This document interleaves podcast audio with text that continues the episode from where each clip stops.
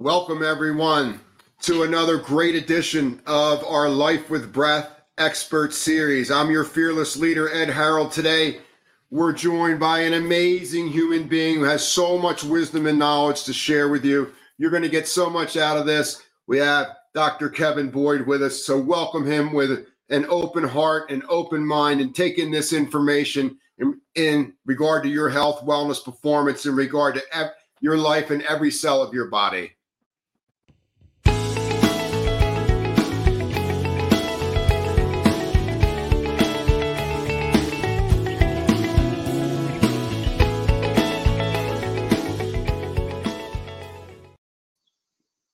Hello again, friends. We have one of the all time greats in our presence for the next space of time in our life.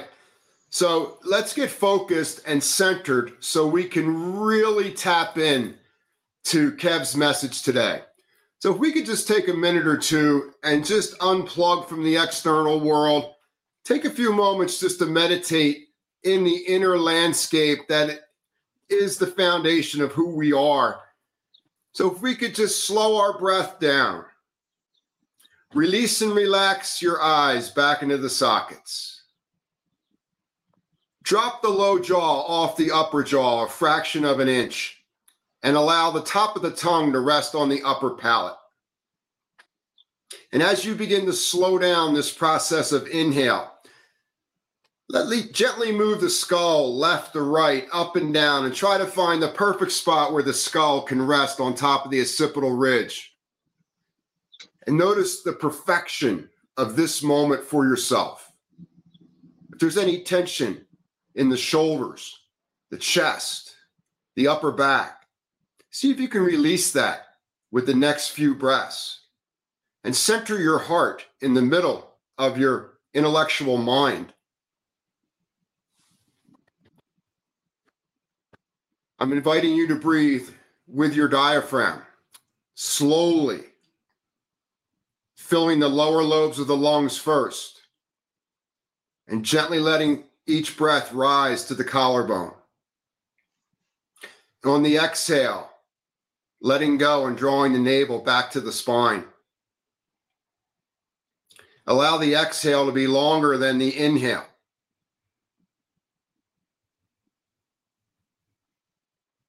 And just for the next minute or so, when the inhale is complete, hold the breath in for a two count.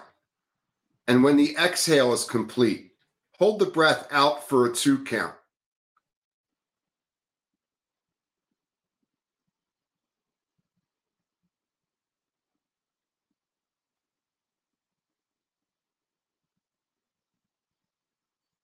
Sense more breathing channels opening up in the mind and body.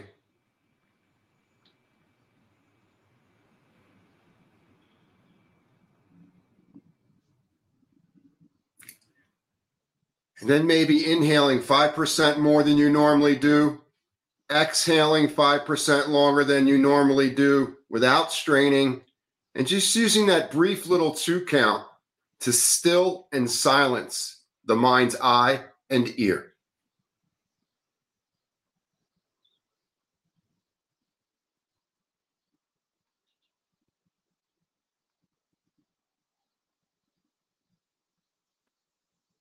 Beautiful work, everyone. You can begin to deepen your breath, let your eyes open, reconnect yourself to this space. And we have the amazing Dr. Kevin Boyd. He is a pediatric dent- dentist in Chicago. He is an attending instructor in the pediatric dentistry residency program at Lurie Children's Hospital, where he serves as a dental consultant to the sleep medicine service. His clinical focus is centered on prevention of oral and systemic disease through promotion of healthy breathing and eating. His primary research interest is in the area of infant and early childhood feeding practices and how they impact the palatial facial development and naso-respiratory competence and neurocognitive development. Welcome, Kev, to today's program. Thank you. I'm I'm honored to be here. Uh, how 1995 you started this. 25 yeah, years. we've been around a while. Yeah, that's pretty impressive. Um, and you were a professional athlete, you said? I was a professional marathon swimmer when I was a kid. I would go out in the water for hours. Oh my gosh.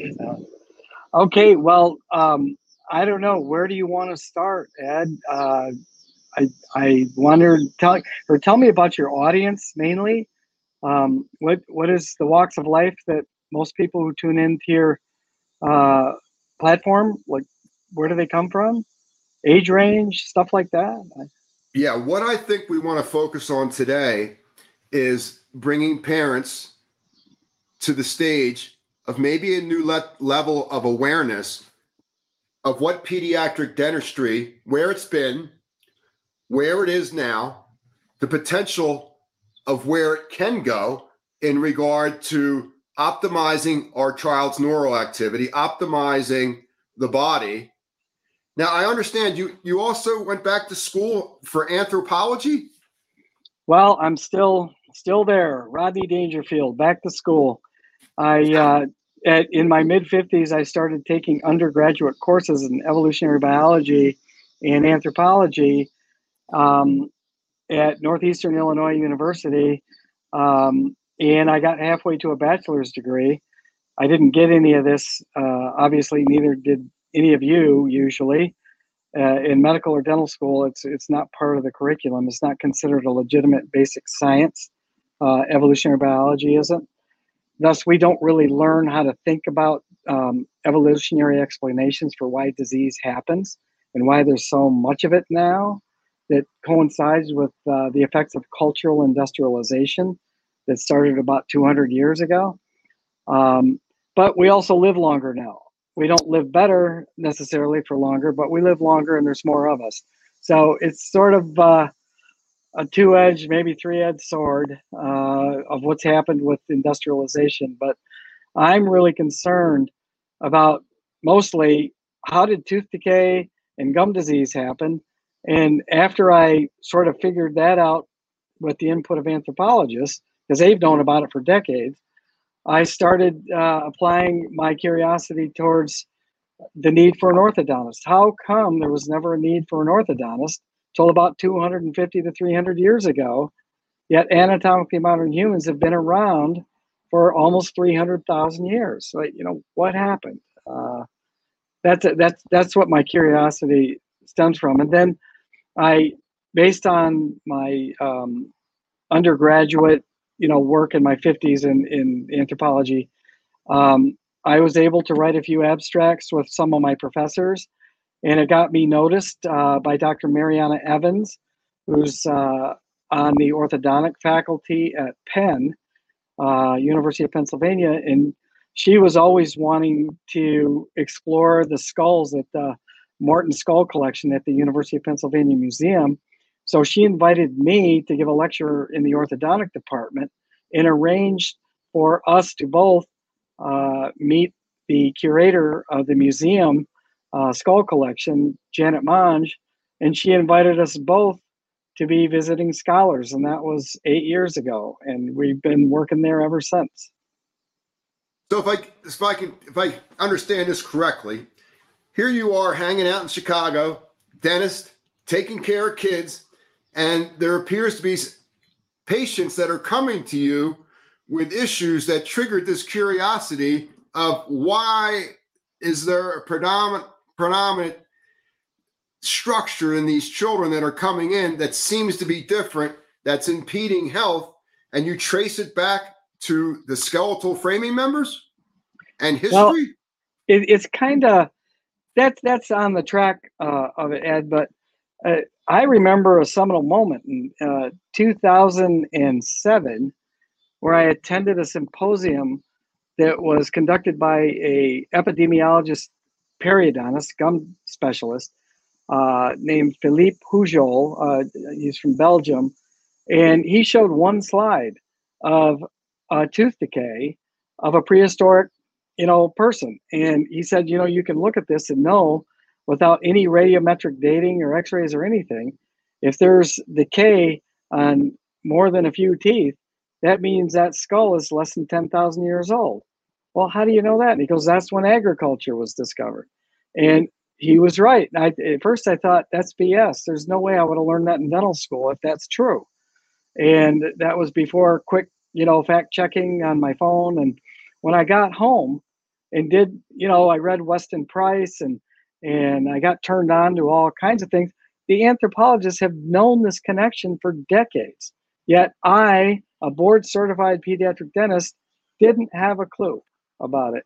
And at first I was angry. And then I turned that anger into more curiosity. And now here I am. Uh, and, you know, I get to talk about it all the time to nice people like you that have great audiences that are curious. Um, so that's kind of how it started. Tooth decay became other things. It seems like a really deep rabbit hole, and it can it can go as far down as we want to take it what what are what are the, some of the steps that you're taking today to make adjustments in the structure of the face and the airway and and how is that different than how you were treating patients when you came out of medical school? Dental school. Dental school. Um, yeah much more prestigious than medical school by the way. Thank you i'm, I'm sorry. so, it's like Michigan or Michigan State, right? Okay, so here's here's what happened. I I trained at the University of Iowa in the mid '80s because they had a very prestigious and advanced program in treating orthodontics early because it's been known for over 100 years that when you can pick up a jaw that's too narrow and there's no chin forward, you know, retrognathia, if you see that at age two, and perhaps even in utero, it will reliably persist into later childhood, adolescence, and if it's not corrected in early childhood, it can turn into something really nasty in terms of you might have to have teeth pulled and all that. So airway didn't even enter into the conversation. And, and I learned my cephalometrics and growth and development. Those are the sciences of, of measuring a kid's jaw growth um, I learned it from Professor Samir Bishara, who is a famous orthodontist who taught the orthodontic department. Well, I'm a pediatric dentist, but they really made it part of the pediatric dental curriculum, and we were one of the few in the country at the time, and that's why I wanted to go there uh, to take classes with the orthodontic residents. So I left with the mandate that if you're going to be treating orthodontics, you're going to do it according to American Board of Orthodontic Standards. Mm-hmm. So I, I always took it very seriously. But we really start treating these kids till maybe seven or eight years because the American Board of or- the American Association of Orthodontists say you shouldn't see kids till seven. Well, now seven is a geriatric patient in my practice. All right, I'm seeing these wow. kids at uh, at birth. You know, sometimes at birth, I'm looking at mid gestational ultrasounds of fetal profiles, and I'm at least starting to address expanding their jaws by 30 months of age, two and a half. That's when they have 20 teeth. And that's in medical and dental literature all the way past 100 years ago that physicians Amazing. and dentists were working together to solve nasal respiratory issues by expanding the jaws, not to create straight teeth and cosmetics. It was in a unbelievable. I can show you a hundred papers, and, and I'm publishing book chapters now, and I'm quoting that old research uh, that that needs to be paid attention to um, usually it's poo-pooed by the orthodontic profession. Oh, those aren't random controlled prospective trials. Do you know when random controlled uh, trials started? After no. World War II. After World War II. You know, how did cholera get discovered? E equals MC squared. Those weren't random controlled trials. Those were mm-hmm. thought experiments. Those were mm-hmm. observational studies. Mm-hmm. So that's, you know, one foundation that I really that that's really the foundation of the rest of what I probably will talk to you about. When you're speaking about expanding the jaw, you're talking about taking uh, the upper jawbone east and west and the low jaw forward. Perfect. I like that east and west. That's really good. Um, yeah, absolutely. Is that the if you lick your tongue on the roof of your mouth, you'll feel a line up there. That is the mid palatal suture. It's like the soft spots on a baby's head, the fontanelle. Mm-hmm. It's a suture that can be stretched. There's no bone there. It's all cartilage in a little kid. mm-hmm. and all the way up to you know adolescence and young adulthood. You can stretch that suture, so you can help make. And why would you do that? Well, not only to make room for the teeth that aren't in yet, the permanent teeth. The, the, the position of the teeth is a proxy for how much room there is for a tongue. And if there's not room for a tongue, and, and again, in our pre industrial ancestors, if a child did not have room for their tongue in the first four years of life, they died.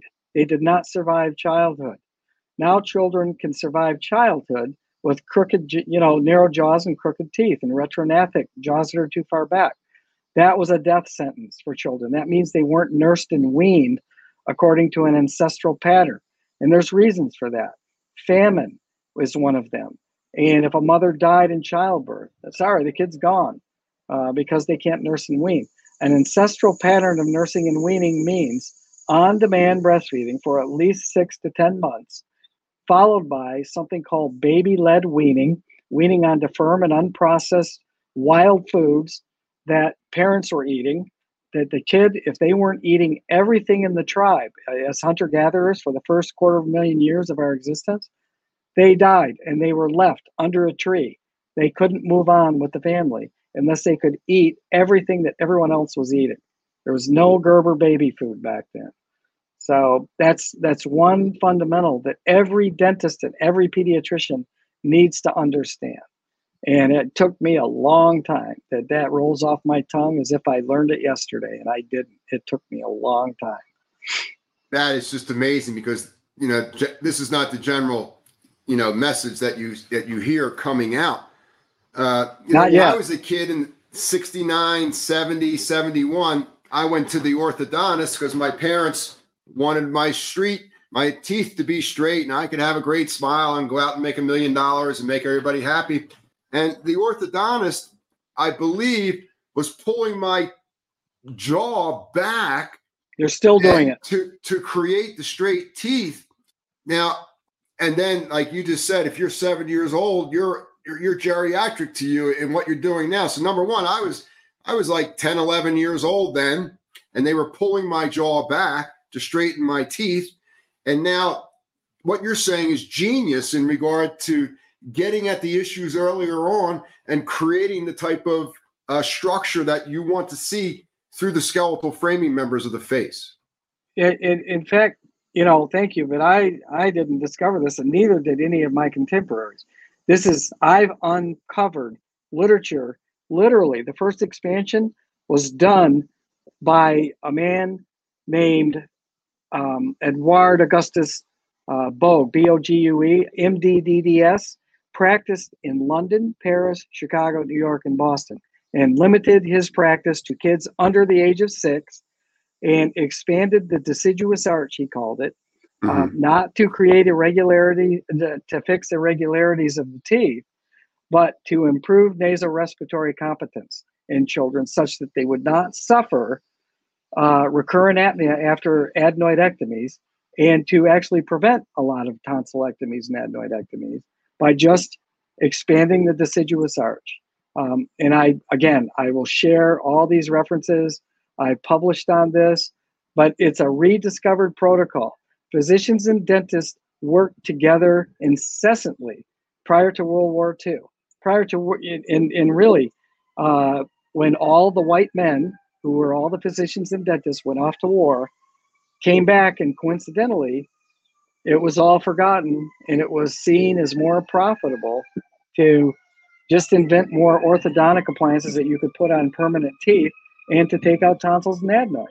But you didn't necessarily need to cooperate. Mm-hmm. So that and that that isn't my hypothesis. That comes from a a, a very prominent uh, uh, ENT otolaryngologist, I believe in Connecticut, uh, whose name I won't mention until I get permission because he expressed that opinion to me. What the hell happened? And he said, "Here's what I think. Kev, follow the money." Uh, and he's he's published a beautiful article.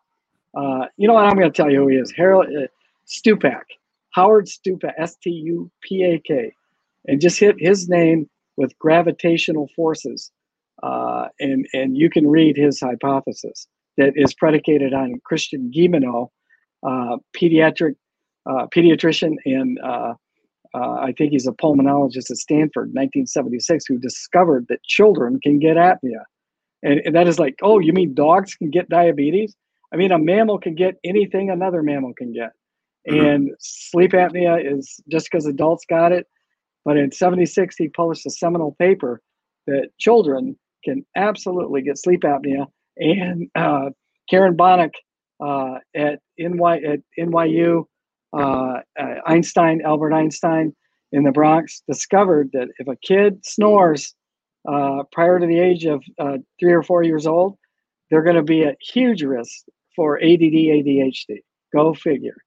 And then the connection between the shape of the jaw and snoring. Oh my gosh, make the connection. So, anyway, sorry, I'll talk. Do people have questions? Are you going to monitor this, uh, Ed? Or? Yeah. yeah. I have a question now from Evelyn Wangs, and he heard, she heard what you just said and said, "I wonder if that's why my son snored his entire life, and now he uses a crap machine, and he's 54 yeah, she means, years she old." She means sleep that's a Freudian slip, Evelyn. I love it. I'm going to use it. It's a CPAP machine, but I, I I like the R instead of the P for it follows AP. Uh, it's a a C a crap machine. I love it.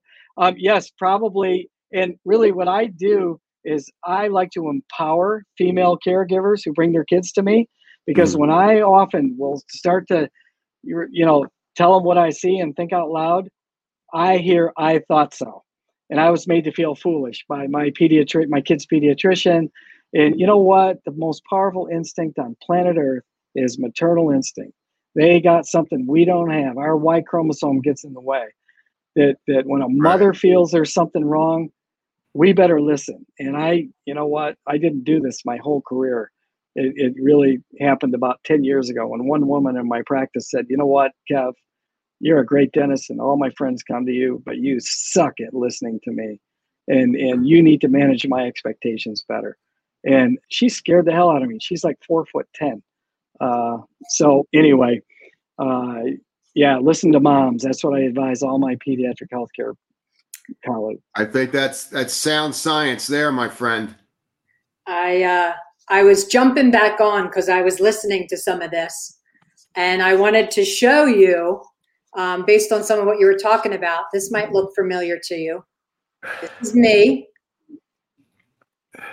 Right? You know, I, I think I've seen these. I emailed these to you. Oh my God. Yeah.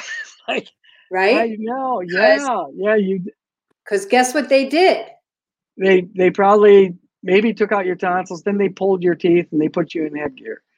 Uh, so they they I had eight teeth pulled. I had braces put on.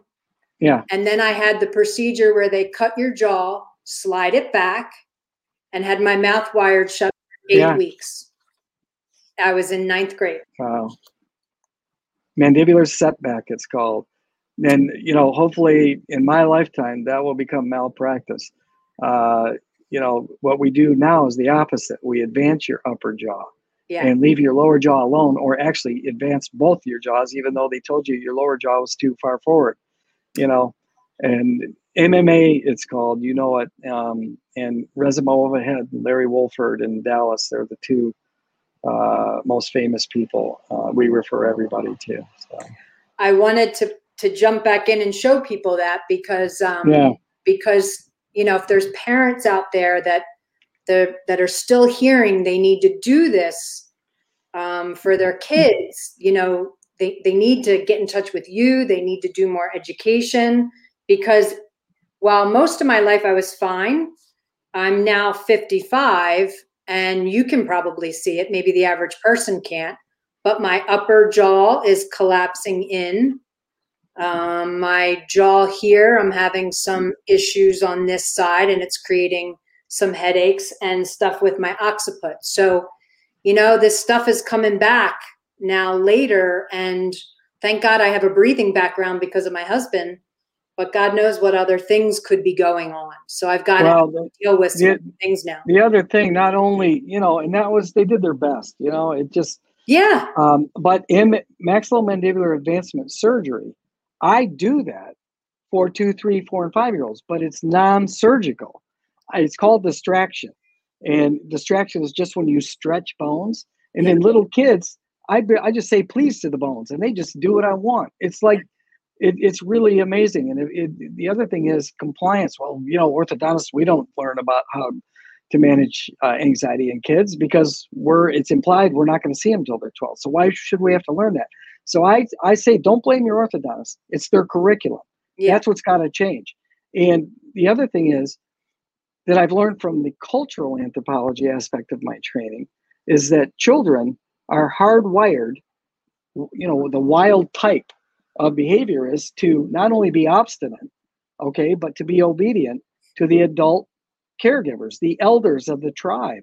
They want to please. So if a parent sees early dental facial orthopedic distraction intervention is what I do, you know, gentle expansion, advancement, myofunctional therapy, eating hard foods, nursing and weaning like our ancestors. Those are all non-invasive interventions. And if a parent, especially a mom, sorry dads, that if you guys see this as a component of comprehensive wellness caring parenting the kid is going to do it they're going to wear the pandemic mask they'll wear the glasses they'll wear the expanders because they want to please you so i really if a kid won't open their mouth the first thing i say to that child is you know what honey you don't have to do anything you don't want to do at dr kev's office i'm going to leave the room and mom and dad are going to take another day off of work in a few weeks and they're going to bring you back. And usually when I come back, the kid is open, wide open.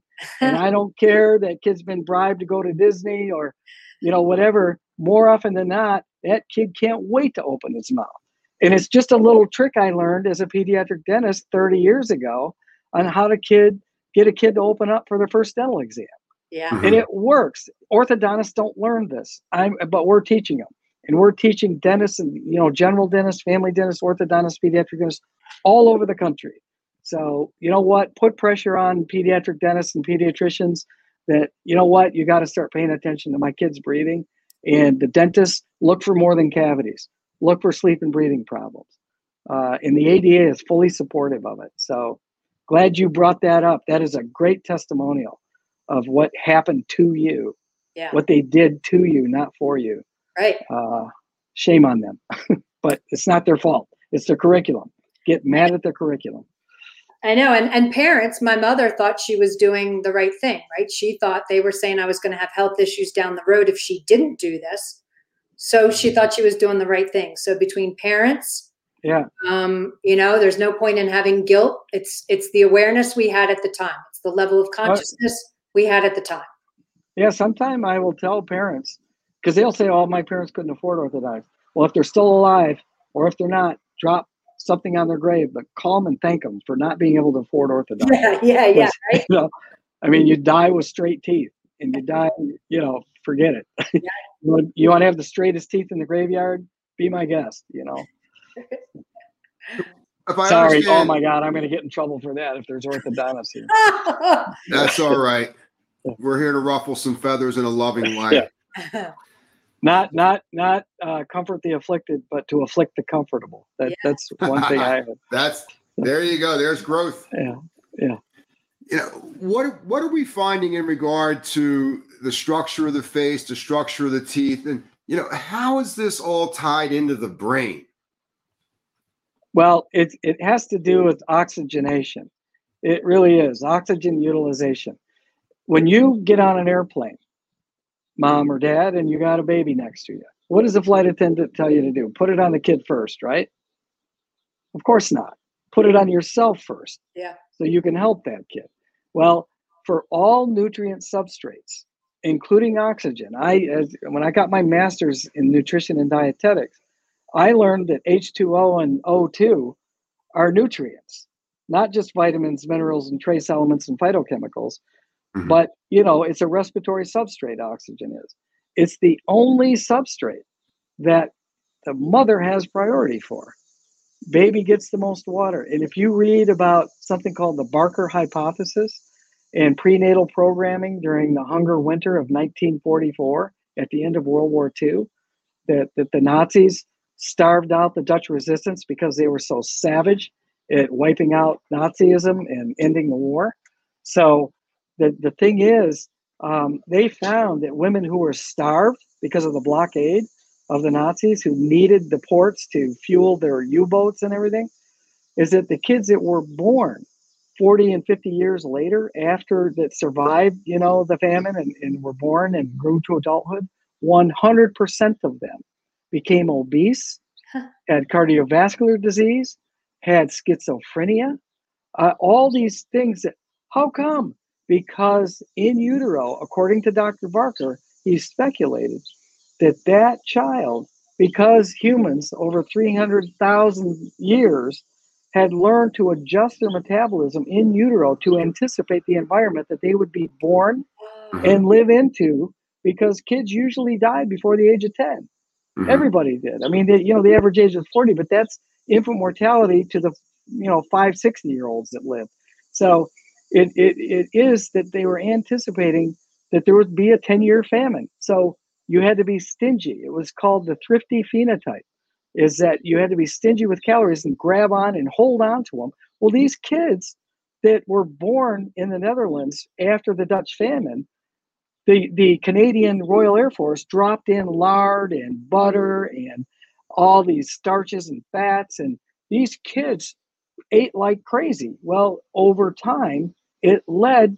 to something called metabolic syndrome hmm. and all the disease that followed. Well, now we know that. Well, oxygen. If women don't breathe right during pregnancy, there's something called gestational apnea, and your audience will be the first to probably know about this.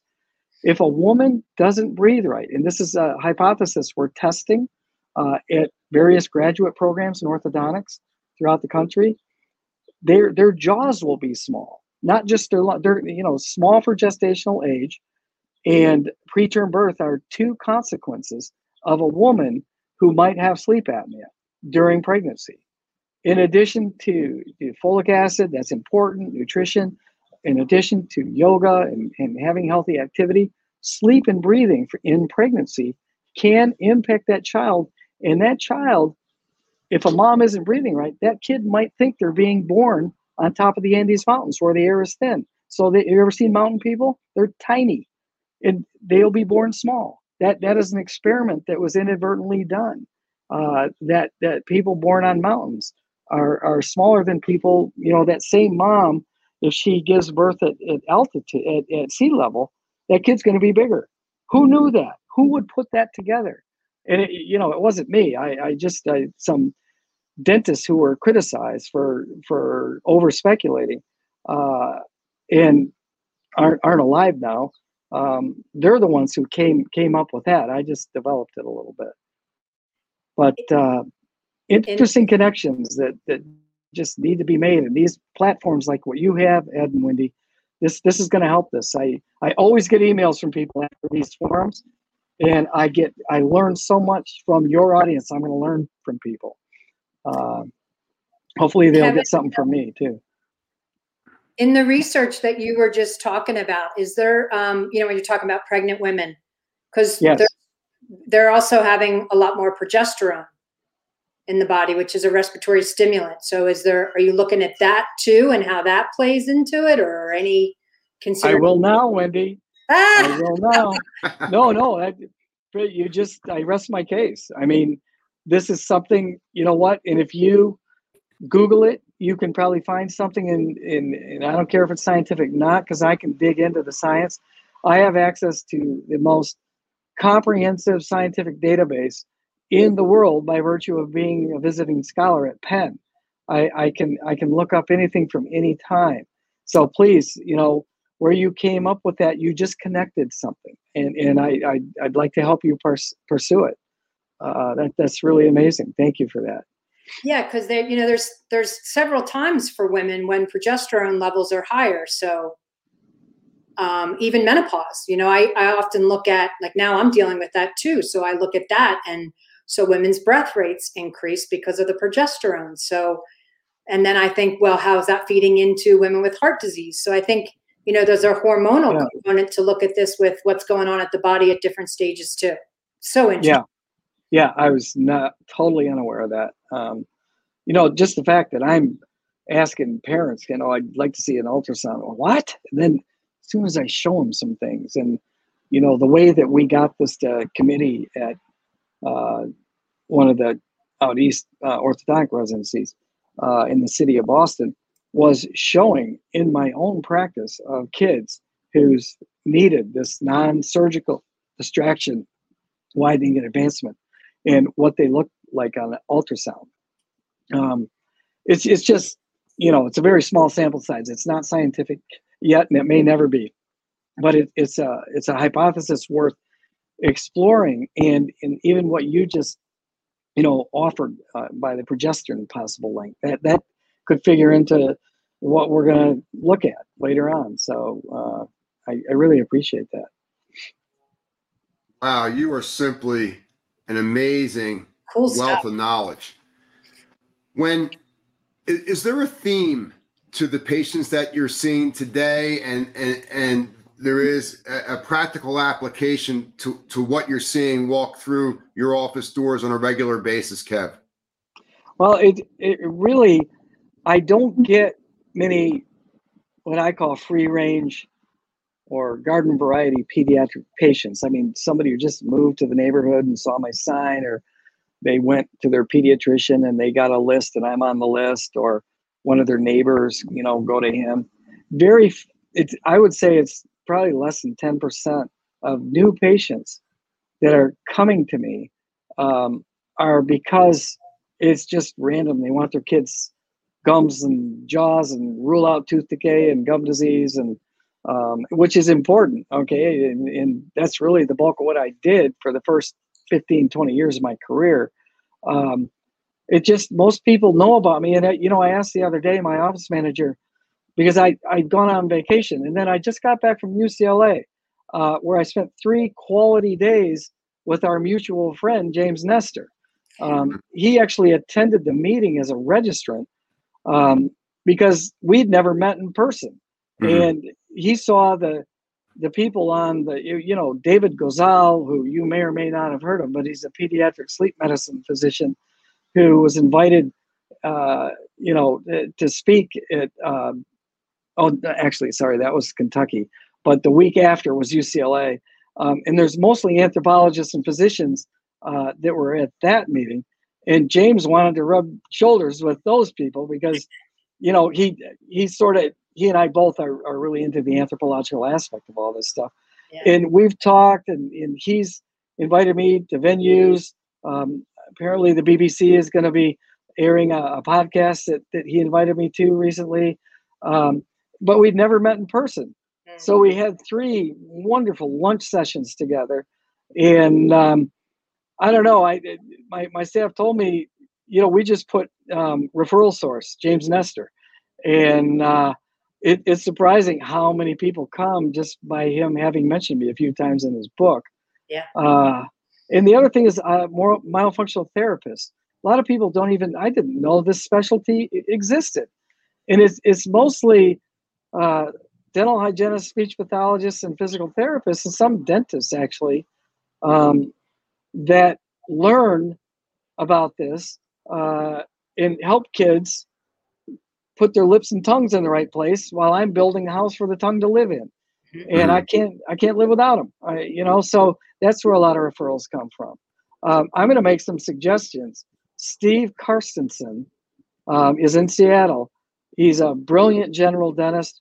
Doesn't treat kids, but knows more about pediatric airway wellness than most pediatric specialists in any healthcare profession, and organized the whole pediatric airway wellness symposium at the American Dental Association. Um, and Lauren Ballinger is a pediatric dentist in Massachusetts who's on the task force, you know, with me on the faculty at the ADA. Uh, and we have a consortium we set up at the beginning of the pandem- pandemic that we call the Endeavor, named after uh, the Charles Darwin, or not Charles Darwin, but Captain James Cook, the first scientific vessel, the SS HMS Endeavor in the 18th century. And so that's, and it's all pediatric dentist orthodontists, general dentists, and myofunctional therapists. Nestor actually has lectured to us, but you may want to um, get some of the Endeavor members, and certainly if you've not had Nestor on, you probably have. Yeah. Uh, and, and also Steve Carstensen, who's part of the endeavor as well. Uh, you, you want to get some of these people on. They're all visionaries, and they would love to be part of this. I'm sure. awesome. Awesome. So we've got this this breathing thing that takes place 20,000 times a day, comes in and out through the nose. It happens on its own if we don't want to control it. And then we've got the skeletal structure of the skull and and the face and we have this oxygen distribution, and we have the structures around the brain. How can we harness these the science that's coming up today in the most productive way to leave some really good seeds behind us for the next generation to grow this awareness? Well, one of the ways you can grow the the awareness, and obviously you're not afraid to inadvertently piss somebody off. Um, yeah. Well, if it's for a good reason. yeah. And that I had a lady yesterday, and I have her baby, you know, three and a half, four year old, and yeah, this kid really, wow, this is the poster child. I mean, the the jaw's narrow, the palate is high, there's lip tie, there's tongue tie. Uh, the kid wets the bed, the kid snores, the kid sweats. They can't wake herself up in the morning. Um, they want to put her on ADD meds, and so you know this is great. You know, I'm I'm just she she's read about me. She's she knows we we you know when I do the consultation, I show the before and afters. I, I've got a list, a huge list of parents that that say, look, if a parent comes in here doubting what you know the veracity of what you're doing, please have them call me because you made believers out of us just by you know helping our kid and, and we're grateful and um, i said you know to this you know about the treatment and she goes to the front desk and and then she says oh dr boyd would you please write a note so that i can um, tell the school board that she has respiratory issues and shouldn't wear a mask? And i said unequivocally i will not do that. And in fact she's supposed to have her mask on now. Now a lot of people don't know it. A dental office is the safest place to be in the world during a pandemic because of well it is because of aids and and hepatitis b in the 70s and 80s the mandate from the cdc for dental offices we have the best control infection control in the world than anybody and we're on steroids now with it. So but i said no. In fact you know what? I have additional motivation and you should too to get your child to become a habitual nose breather because nitric oxide is the most powerful antimicrobial that you can get from mother nature and it resides in your own nasal paranasal sinus complex when you inspire you create turbulence the turbinates which causes l-arginine an amino acid to turn into pre-nitric oxide synthase which synthesizes nitric oxide which opens up alveoli in the lungs, facilitates you know uh, oxygen crossing into the alveoli to get into the lymphatic portal system to the brain. It kills bacteria, fungus, coronavirus. I don't know if it works against the variant, but why take a chance? Inhale and exhale through the nose. You know this. Warmth and humidification of the air. It doesn't happen through orally inspired junk food air. Nasal, nasally inspired air is health food air. And that's what you can do for your child. I'm not writing a letter. If I lose you as a patient, I will help transfer your child seamlessly to somebody who is in LA. Ed, Hang, uh, Bill Hang, you're going to have to travel to LA to guarantee you're going to get what I can give, or Boston, where uh, you know uh, Lauren Lauren Ballinger is, and a couple others. But I, you know what? They never leave me. Uh, point well taken. Hopefully, she'll start wearing a mask. So you can impact people that way by just getting under their skin a little bit in a good way. Yeah. This is how I can help you and your child. Wear a mask. I also got a, a ad from a newspaper in 1919 that says wear a mask and all the lists why men won't wear masks because it's too feminine. Women don't need convincing. Uh, I'll send it to you. It's a great slide. so nothing new under the sun. Can you explain a, a little bit uh, of the bullet points that we need to be aware of in regard to what is the physiological and psychological differences between nostril breathing and mouth breathing and why why do we need to be in this nasal dominance uh, throughout our life Well, warmth, humidification, humidification, nitric oxide, and you know mechanical filtration. I mean, there, there's just all these things that don't happen. Um, you're probably into yoga or meditation. I mean, you know what ujjayi breathing is. Well, right. they never talk. You know what what yoga instructor talks about nitric oxide? They should. Um, if mm-hmm. you've not had Patrick McKeown on yet and talking about Buteyko breathing, you know he will. T- he knows about ujjayi breathing, and so just just the actual what you did at the beginning, Ed, that was beautiful to get people to relax, to calm down, breathe through your nose. And I, I don't know what else to tell you. It, and also growth hormone. I really try to shame little kids into, uh, you know, going through with this treatment and wearing a reverse pull face mask to help the jaw come forward. Mm-hmm. Hey, dude, you want to be four foot ten the rest of your life? Growth hormone surges when you're breathing through your nose while you're sleeping. I mean, sleep, breathing, and living in the northern hemisphere between May and October, growth hormone surges in adults and kids. That's why kids never look the same from when they get out in the spring and go back in the fall. They're all taller. And you can you can play into the kid. You want to perform better in your sport?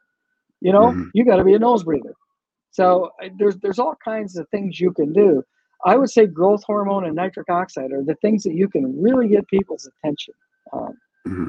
The person who discovered nitric oxide as being a vasodilator is responsible for why you take nitroglycerin for angina. Won a Nobel mm-hmm. Prize for it. It's the same mechanism. That is amazing. I got a question for you, uh, Kev.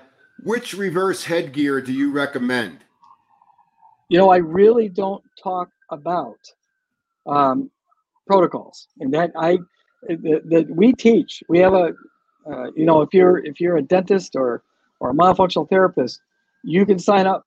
I'm not trying to drum up business here because we're setting learning centers, learning networks all over the country. But if somebody asks me what what expander you use, what are you know what I use reverse traction for a reason. I want you to think about the problem. Obviously, whoever asks that question understands it's a problem. You don't need an underbite to, to need reverse pull headgear or, or, or one that, that is obvious. It's almost a blessing. When you see a kid with an underbite, Jay Leno had a borderline underbite at four years old. Somebody could have fixed that. Somebody could have prevented that, but he probably wouldn't be famous now. So, but but it really is. You don't. So whoever that question is very ask that question is very astute, but it depends on the kid, and it's not just that. If the kid has vertical long face tendency, you must suppress that vertical growth development before you introduce any type of reversible headgear. So it, it it's a thought process. And so I, I don't do that because then again, people will start doing it. And then, oh my God, I put him in a headgear and his long face got worse. Boyd's a quack. No, you must learn how to think about this. And I would be, I'd be guilty. Yeah.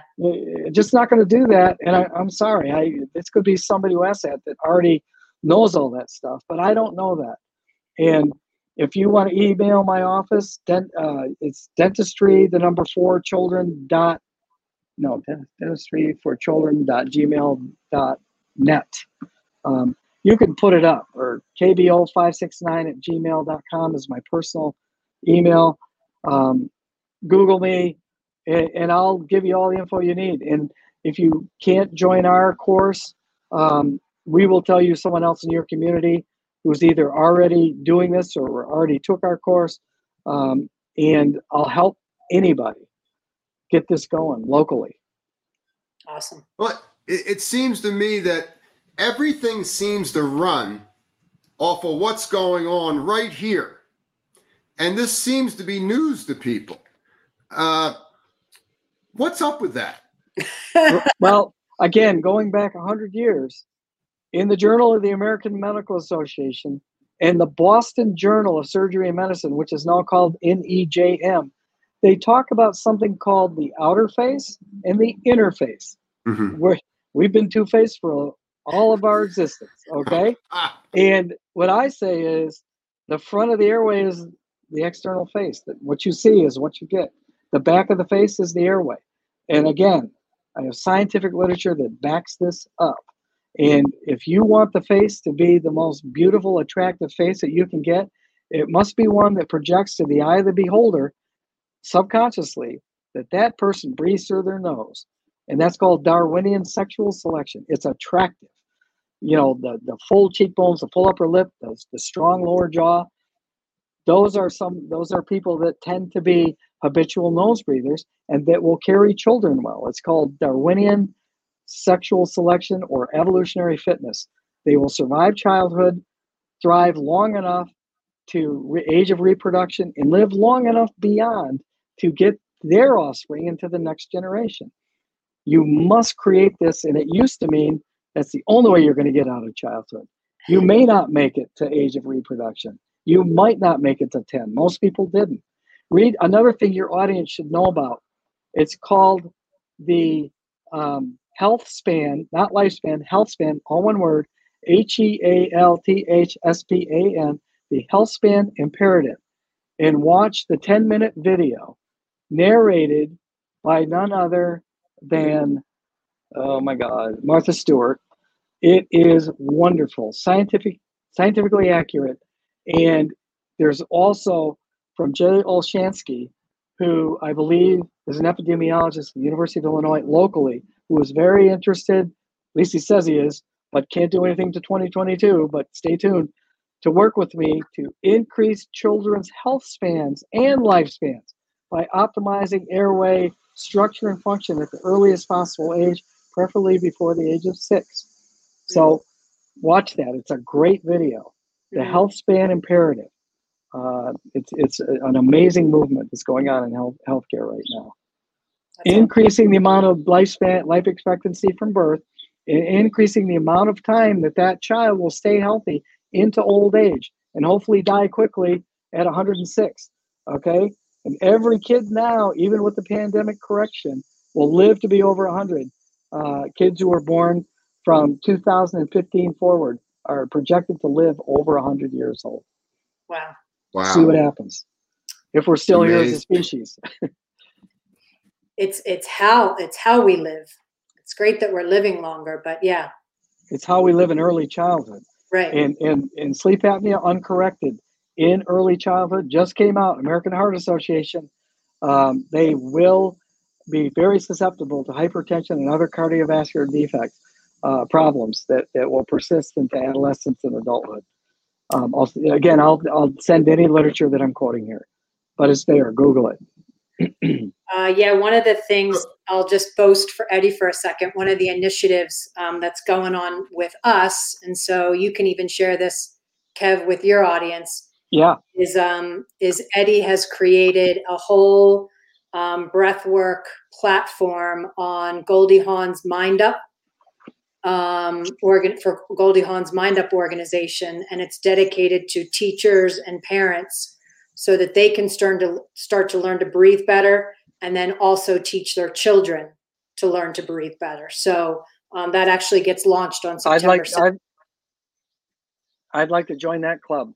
That that sounds amazing. Uh, really, I mean, anything I can do, uh, let me know. Uh, not that I need more to do, but you know, it's I'm picking and choosing things, and I'm I'm trying to practice less. It's it's kind of hard getting out of practice when Nestor's got my uh, schedule building.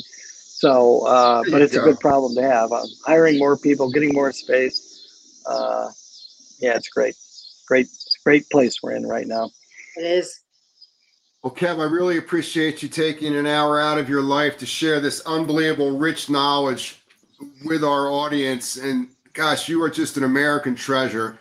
And I am so lucky to be alive. Thank you, thank you, when thank you. the time you were alive. This is powerful. And you really are making profound changes and shifts and awarenesses that are going to last generational. And it's going to make just a, a much more better species. So I really appreciate you, the work that you've done. And I, I wish you nothing but every success moving forward. Thanks, Ed and Wendy. You know, a real honor to be with you guys, and you know, please, Wendy, keep keep me in mind uh, as you move forward with the launching of your new platform. Uh, it's excellent. Okay, you guys, Thanks. got to go to another Thank one you, now. everyone. But uh, have a great weekend. Thank you, And, uh, see you. So, where are you guys located again? Utah. We're, we're in Utah. Whereabouts?